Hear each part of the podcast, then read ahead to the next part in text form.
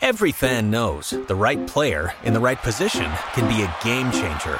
Put LifeLock between your identity and identity thieves to monitor and alert you to threats you could miss. Plus, with a U.S.-based restoration specialist on your team, you won't have to face drained accounts, fraudulent loans, or other losses from identity theft alone. All backed by the LifeLock Million Dollar Protection Package. Change the game on identity theft. Save up to 25% your first year at LifeLock.com slash aware. Behind the Knife, the surgery podcast, where we take a behind the scenes, intimate look at surgery from leaders in the field.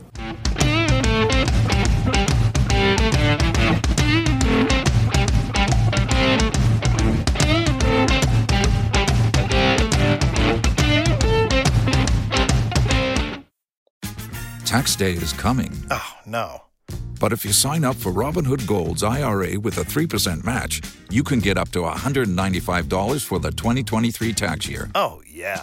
Sign up at Robinhood.com slash boost by tax day to get the biggest contribution match on the market. Subscription fees apply. Investing involves risk. 3% match requires gold for one year from first match. Must keep IRA for five years. Robinhood Financial LLC member SIPC.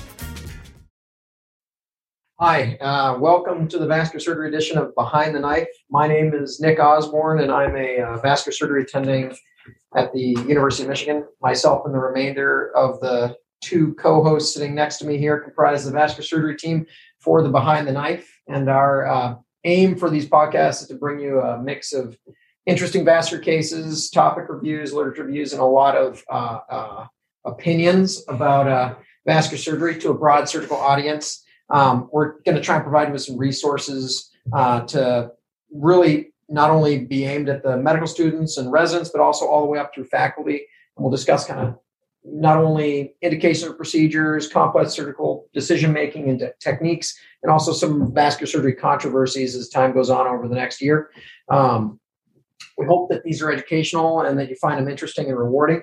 Today, we're going to talk about carotid artery stenosis and some of the uh, more advanced techniques for treating uh, carotid artery disease. So before we start, though, I'd like to give a chance to introduce the rest of the team. Like I said, my name is Nick Osborne. I'm a associate uh, professor of surgery at the University of Michigan, and I work at the University of Michigan and at the VA hospital in Ann Arbor, Michigan. And I'm a generalist. I do pretty much all vascular surgery, uh, and I'm surrounded here by two uh, fantastic uh, senior residents, um, uh, Dr. Craig Brown and Dr. Frank Davis. Craig, why don't you uh, go ahead and introduce yourself? Yeah, so my name's Craig. Uh, like Nick said, I'm one of the uh, PGY6s in general surgery here at the University of Michigan. Uh, I'm absolutely thrilled, as are these other two, to just uh, be a part of the team. And uh, we really hope that um, that there's something for kind of everybody in terms of the podcast. So thanks for listening. Yeah, and my name is Frank Davis. I'm one of the chief integrated vascular surgery residents here at Michigan. Um, really appreciate everybody's time listening to our podcast. We hope you gain a lot, um, both from clinical content as well as uh, case reviews as well as literature reviews. So we appreciate you listening and hope you enjoy. All right, so uh, we're done with introductions. So today we're going to talk about cerebrovascular disease and, in particular, carotid artery stenosis and some of the advancements in the treatment of carotid artery stenosis. So um, let's get started with a quick case. And so, Frank, go ahead and take it away. Perfect. Yeah, thanks. So our kind of purpose for this topic is we're going to use this case as an example as a jumping off point for carotid artery disease. So, um, Craig, so let's talk about this patient today. So, the patient's a 62 year old male who's coming into clinic. They have a history of hypertension, obstructive sleep apnea, prior uh, laryngeal cancer, who underwent radiation remotely like five years ago.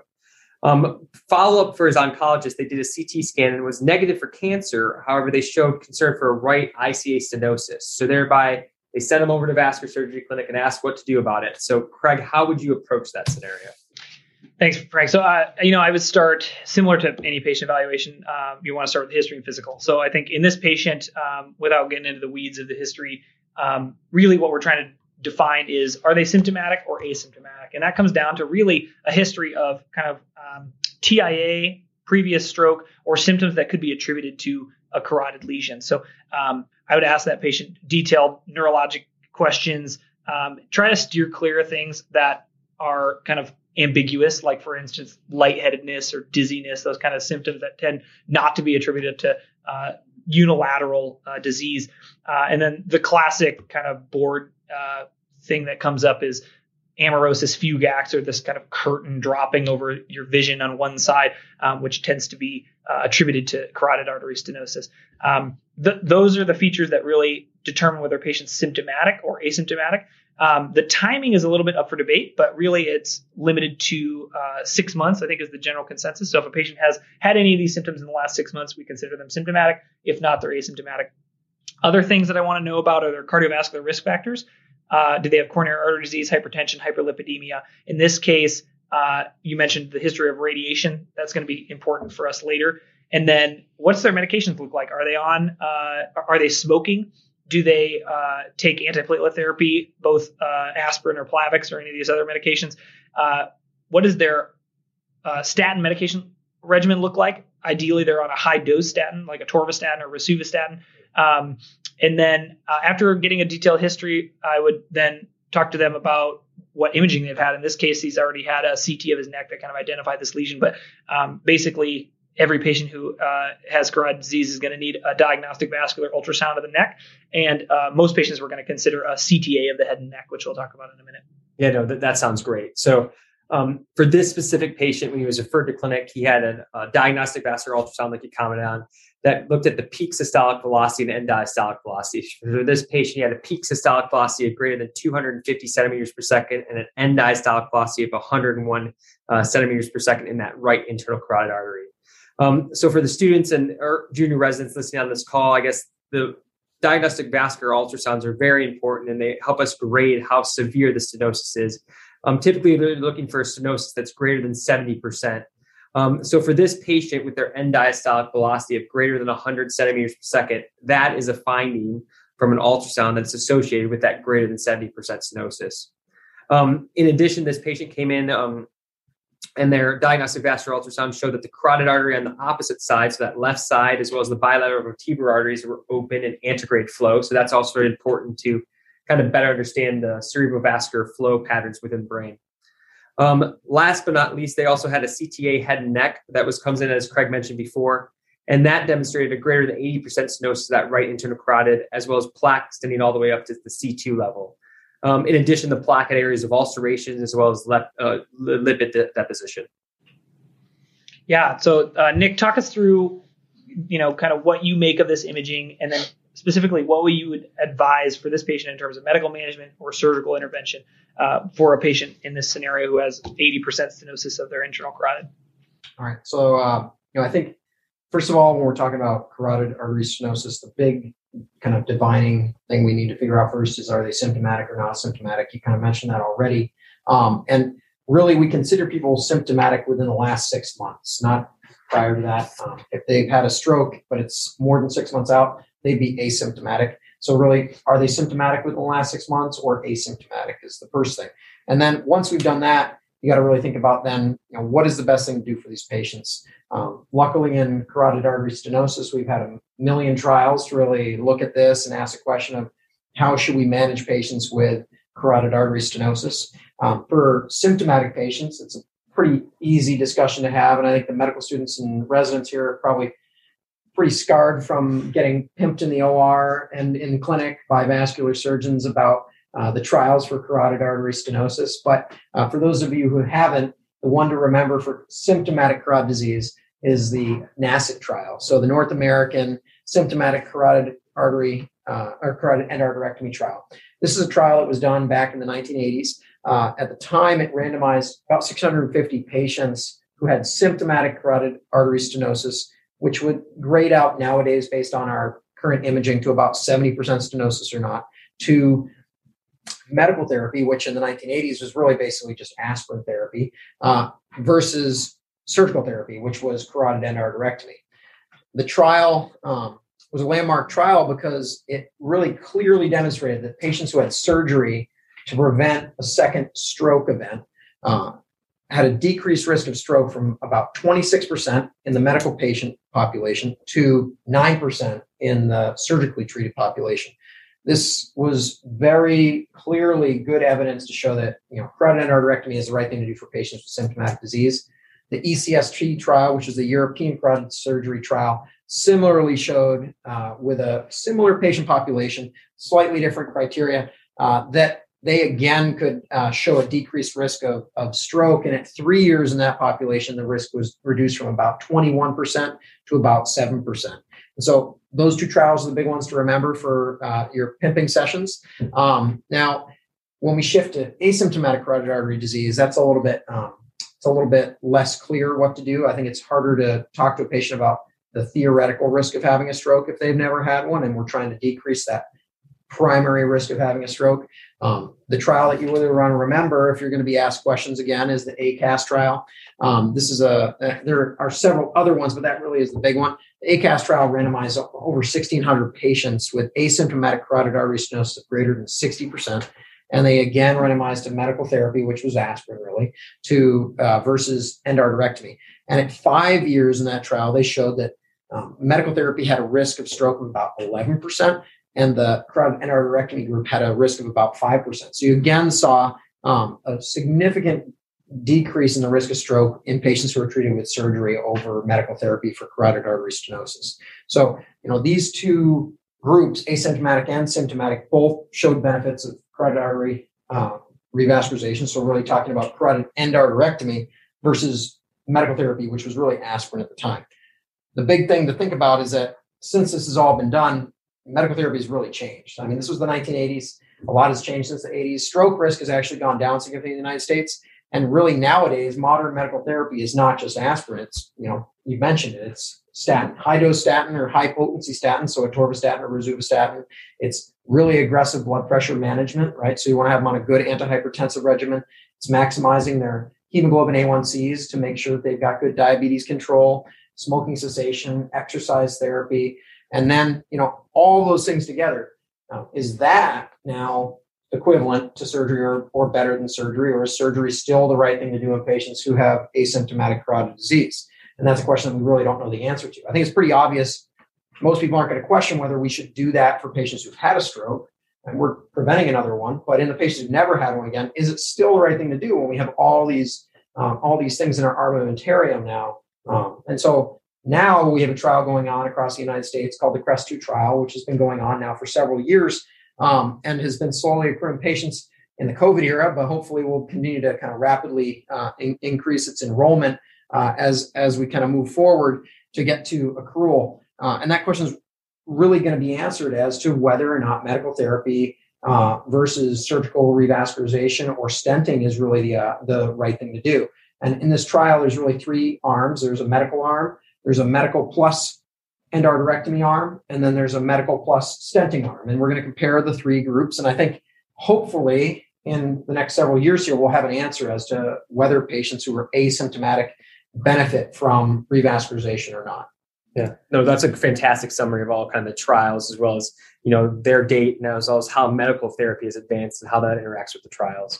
Um, yeah, yeah. For those individuals with high grade asymptomatic carotid stenosis, um, operative intervention, at least in the trials that have published, shows that there is a risk reduction um, in terms of stroke. Um, so for our current patient example, there's multitude of different options for this patient in terms of how to approach that patient from a surgical standpoint. So, Craig, why don't you talk about what are the different options from a surgical standpoint to treat high grade carotid artery stenosis? Yeah, I knew. I think up until a couple of years ago, we were really left with uh, open carotid endarterectomy or uh, transfemoral carotid stenting, and um, we're going to talk a little bit today about transcarotid artery revascularization or TCAR, uh, which has kind of taken vascular surgery by storm a bit uh, and has added another uh, kind of technique within our armamentarium to treat these patients. So this uh, patient has a couple important anatomic and historical considerations that may steer us one way or the other, and specifically that's his lesion was not visible, at least the distalmost aspect wasn't visible on ultrasound. And our CTA showed that it was at C2, so pretty high.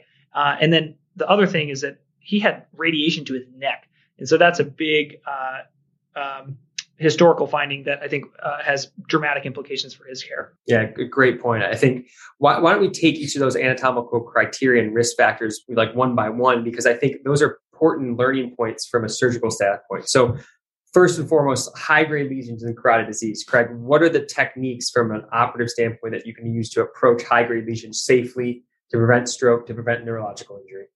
Yeah, so um, if you're talking about high lesions in the neck, uh, yeah. you know, I think that um, really we have a couple of uh, techniques, maneuvers, positioning things that are really particularly helpful. Uh, I know that uh, for the residents listening and probably for the attendings too, this is a favorite to uh, really pimp uh, uh, surgical residents in the operating room, what to do if you get to that point. Uh, you know, I think we're looking at um, things like nasotracheal intubation, um, which you know kind of allows us to get the jaw out of the way a little bit. Along that same line is subluxation of the jaw. if you find that you have uh, still not enough length, you can divide the posterior belly of the digastric. And then, you know, worst case scenario, you can uh, resect the styloid process. Um, and then um, the other one that we haven't mentioned is using a retrojugular appro- approach as well. Um, and these allow us to get pretty high in the neck, actually. So it turns out that most lesions can be accessed this way.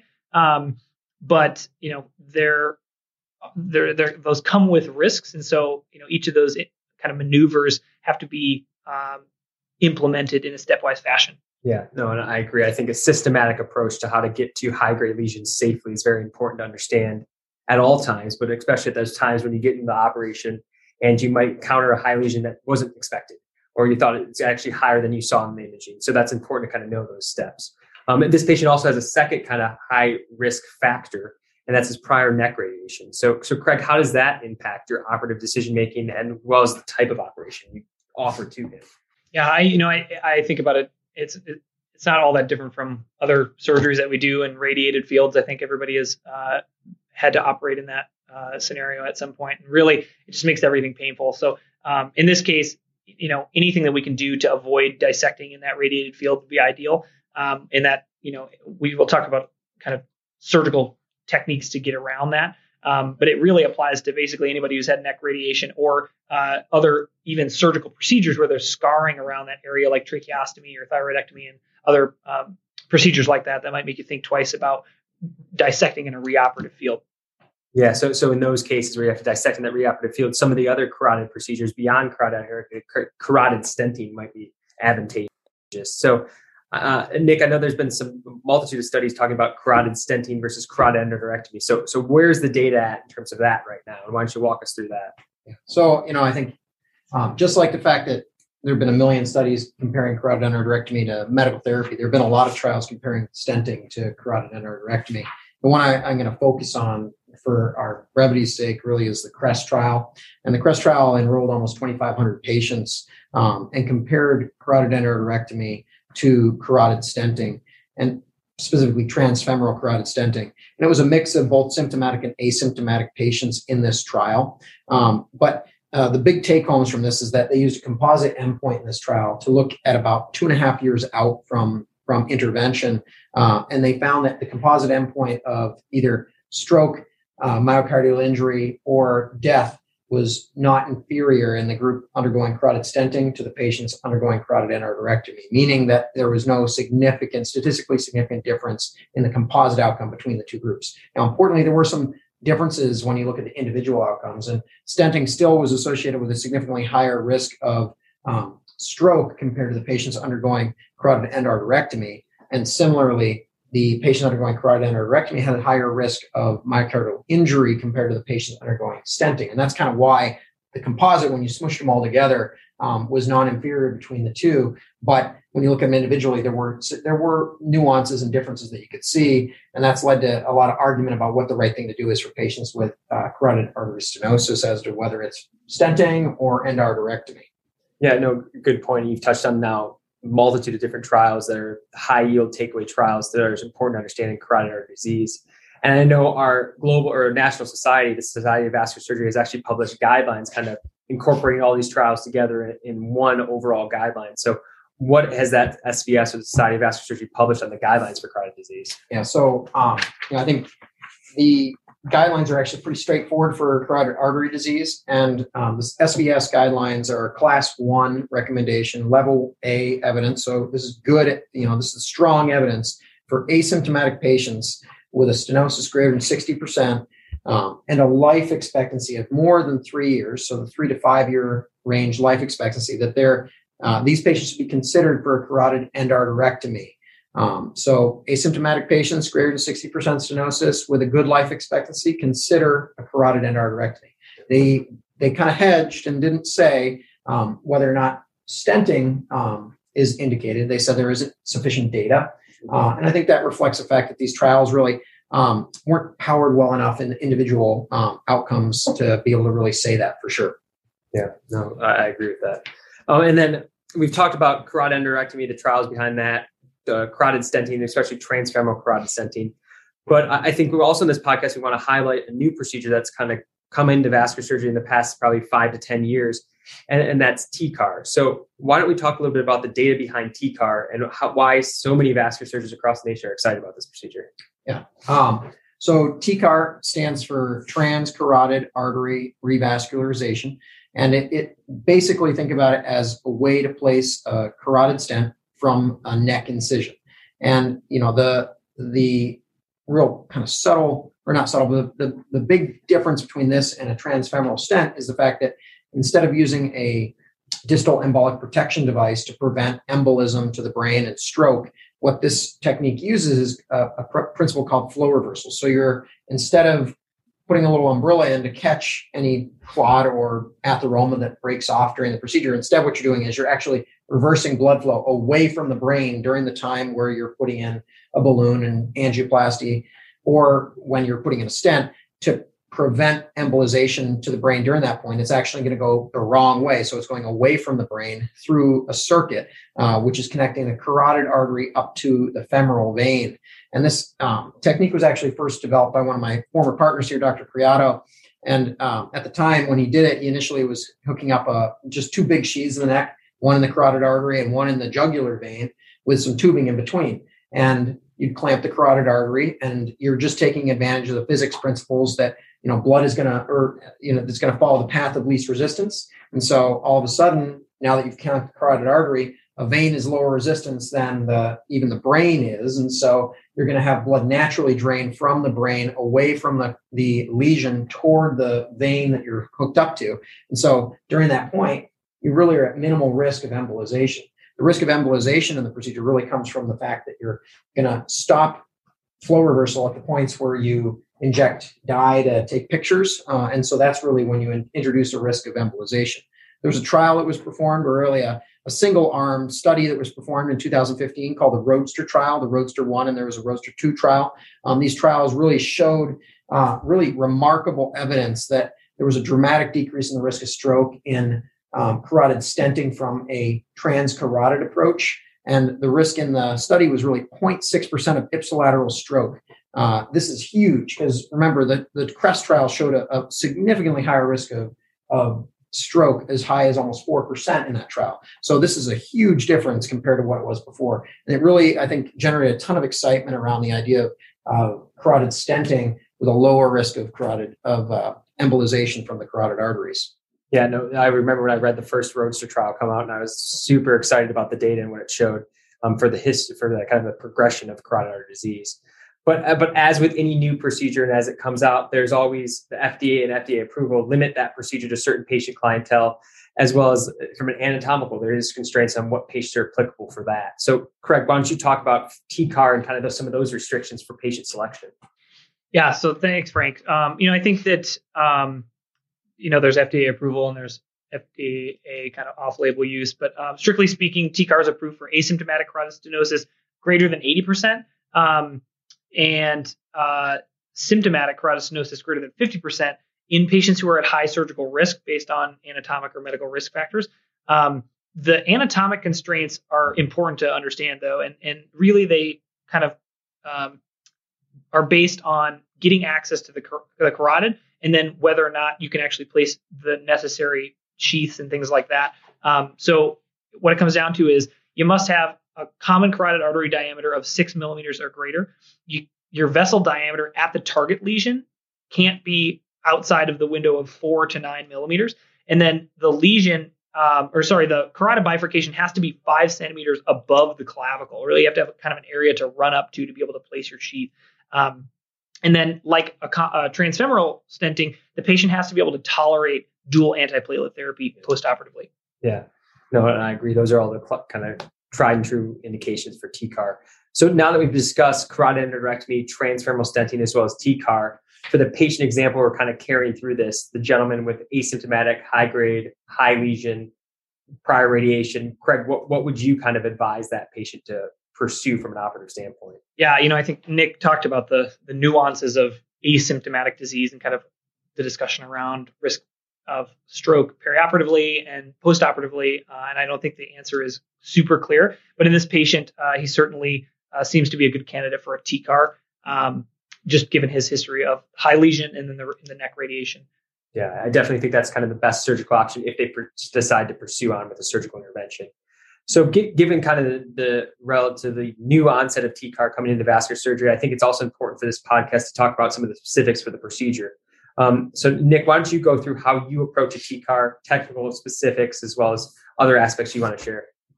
Yeah. So, um, you know, I think the TCAR procedure itself is actually a pretty straightforward procedure um, and has some subtle differences compared to other procedures that we've done in the neck as vascular surgeons that we got to think about. It really involves number one that you're exposing the common carotid arteries. So um, I like to do these procedures under um, under a uh, uh, local anesthetic or a regional anesthetic with a block. It's pretty simple. You can do that with just a, a quick injection of bupivacaine in the substernocleidomastoid space under ultrasound with the patient in the OR. Uh, and infiltrating in that space typically will give a pretty good block in that region, and they can tolerate the procedure with just a little bit of touching up at the time of procedure when if they have some pain.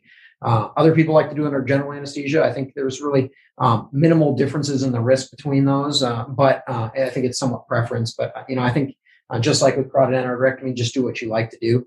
Um, now, once you've got them ready for the procedure and they're they're all set, you're going to mark where the bifurcation is. Make sure again that they've got those five centimeters so you can place a sheath in, and you're going to make an incision in the kind of right above the clavicle um, to expose it. I like to do transverse incisions. Um, I think that personally, I'm biased. I was taught that way by uh, Dr. Criado when he started doing this, and I think it, it leads to a little bit um, nicer exposure. I also think that anecdotally to me, it, it's a little bit lower risk of bleeding. Um, the keys when you're doing a transverse incision is that you want to make subplatysmal flaps so that you can really um, allow and maximize your exposure. And once you do that, you're going to uh, dissect down. You're going to just separate the heads of the sternocleidomastoid muscle. And uh, once you've done that, find the jugular vein, uh, move the jugular vein out of the way, and get to the carotid artery big thing here is you don't want to overexpose the carotid artery. Most surgeons, when they're operating, uh, you know, they want to prevent complications in the future. So, um, you know, getting out more is always better in a lot of people's minds. That is not the case with TCAR. You want to try and minimize your exposure of the carotid artery because as you mobilize more of the carotid artery, all you're doing is creating a wet noodle and you're trying to put a sheath, this big sheath inside the carotid artery, and you're pushing against this mobile carotid artery, it's going to do terribly. So don't do that. So I like to just expose just a couple centimeters of carotid artery at most. You're going to put a purse string suture in it. At the time when you're doing all this, you're going to heparinize the patient and you're going to get ready for doing the procedure. You also have to have femoral vein access. So using ultrasound, you'll get femoral vein access and put an eight French sheath into the femoral vein. Once you've gotten that all ready and the patient's heparinized, I typically also at the time of heparin give glycopyrrolate to decrease the risk of bradycardia with their procedure bradycardia is obviously something you want to avoid. Um, a lot of people always talk about atropine when they were doing uh, transfemoral stenting. I think the bradycardia that you get can be almost completely avoided if you use glycopyrrolate. And 0.2 glycopyrrolate or 0.4 glycopyrrolate works like like a charm on almost every patient. So do that ahead of time. Then you're going to cannulate the carotid artery once your ACT is over 250. You're going to use the micropuncture that comes with in the kit um, to expose or to, to uh, access the carotid artery and initially, that micropuncture is going to be used so that you can make sure that you're in the right space, that in the carotid artery, you haven't created dissection or anything like that. And you're also going to take a quick angiogram to make sure that you see the bifurcation, you know where you are, that you're not going to instrument the lesion before you've achieved flow reversal. So once you do that, you try and either cannulate the external carotid artery so that you can put a stiffer wire into the external and put your big sheath in, or you can do what's called the stop short technique, where we instead just put the stiffer wire up to the level of the bifurcation, but not above it. That works really well if you have a lesion that's a little bit lower in the bulb or in the really proximal ICA and you're afraid of really instrumenting near that point. And so you can mark it and you can avoid instrumenting to that point and put your sheath in if you have enough run up to it uh, and avoid that. Once you've done that, then at that point, you have two big sheaths in, one in the femoral vein, one in the carotid artery. You're connecting with two sets of tubing to the you know, with one set of tubing, excuse me, that's got a filter in the middle of it. And that now has achieved what we call kind of passive flow reversal. It's going to have some mixing of blood um, draining into the femoral vein as opposed to just going antegrade up into the carotid artery as well. you achieve flow flow reversal, full flow reversal once you clamp the common carotid artery. You can either put a clamp on it, like a, a Bakie clamp, or you can also just use a Rummel tourniquet on it, and that works really well as well. Once you've done that, now the time is on. So uh, key steps there. Once you've done that, I like to preload my balloon. So I pick my balloon ahead of time that I'm going to use. I'll preload that balloon with the wire, and uh, the wire comes in the kit. It's a short wire, and the kit usually you're using monorail balloons, so it's nice. Everything's short platform that you're putting in, and you're going to cannulate the internal carotid artery. You're going to balloon angioplasty the carotid artery pretty, uh, pretty aggressively, and then you're going to quickly put your stent in. Once you put your stent in, you want to make sure that you really give some time for washout. Um, you want to give at least two, three minutes to allow everything to wash out and not uh, embolize because you're going to take your last couple pictures to confirm that you have a good result with an angiogram. And, and you don't want to stop flow reversal in that time period. So you let it wash out. You're going to take your pictures. At that point, hopefully you're done. Um, and, and I think it's an elegant procedure. It works really well. You can usually achieve flow reversal times of less than 10 minutes once you get used to doing this procedure. Um, and uh, patients really tolerate it pretty well. Yeah. No, thanks, thanks for that detailed description. I think those those technical nuances are very important for people starting out in TCAR, whether it's residents or new faculty trying to learn that procedure and approaching it in a systematic fashion is really important. Um, so, I mean, that for our patient example we talked about today, I think TCAR would be the optimal procedure for them. There's a bunch of different things we tried to walk through to talk about the different variations of different procedures overall, as well as data behind that. But in order for like to conclude this podcast, Craig, why don't you talk about kind of the key takeaways that from our listeners, we really want you to walk away from this podcast, have a good understanding of some key principles for carotid artery disease as well as new procedures. Yeah, you know, I think uh, carotid disease is complicated. Um, we hopefully gave you guys kind of a framework to work through it. Uh, I think the you know the progression is not unlike other patient evaluations. So you're really looking for history, physical, and that's symptomatic or asymptomatic disease. And then we're going to talk uh, about imaging. We, we talked about getting a diagnostic vascular ultrasound. In this case, we need a CTA of the neck to really determine how high the lesion went and whether they're a candidate for TCAR. Um, and then we talked about different management options. It is it really comes down to optimal medical management. I think the critical point here is to not forget to manage these patients who likely have uh, system-wide cardiovascular disease. So they really need to be optimized from a medical perspective, and that includes high-intensity statin, smoking cessation, antihypertensive therapy, uh, diabetes management, walking uh, or exercise programs, and things like that. And then operative techniques, uh, you know, are carotid endarterectomy versus TCAR versus transfemoral stenting, and the when to do which is really dependent on uh, your comfortability as a surgeon and anatomic criteria. And uh, hopefully, we gave you guys a, a, bit of a taste of kind of how we think about that here at the University of Michigan. So, um, with that, you know, we'd like to thank everybody for listening. I'd like to thank uh, Nick and Frank for joining me today and uh, dominate the day. Dominate the day. Thank you. Until next time, dominate the day.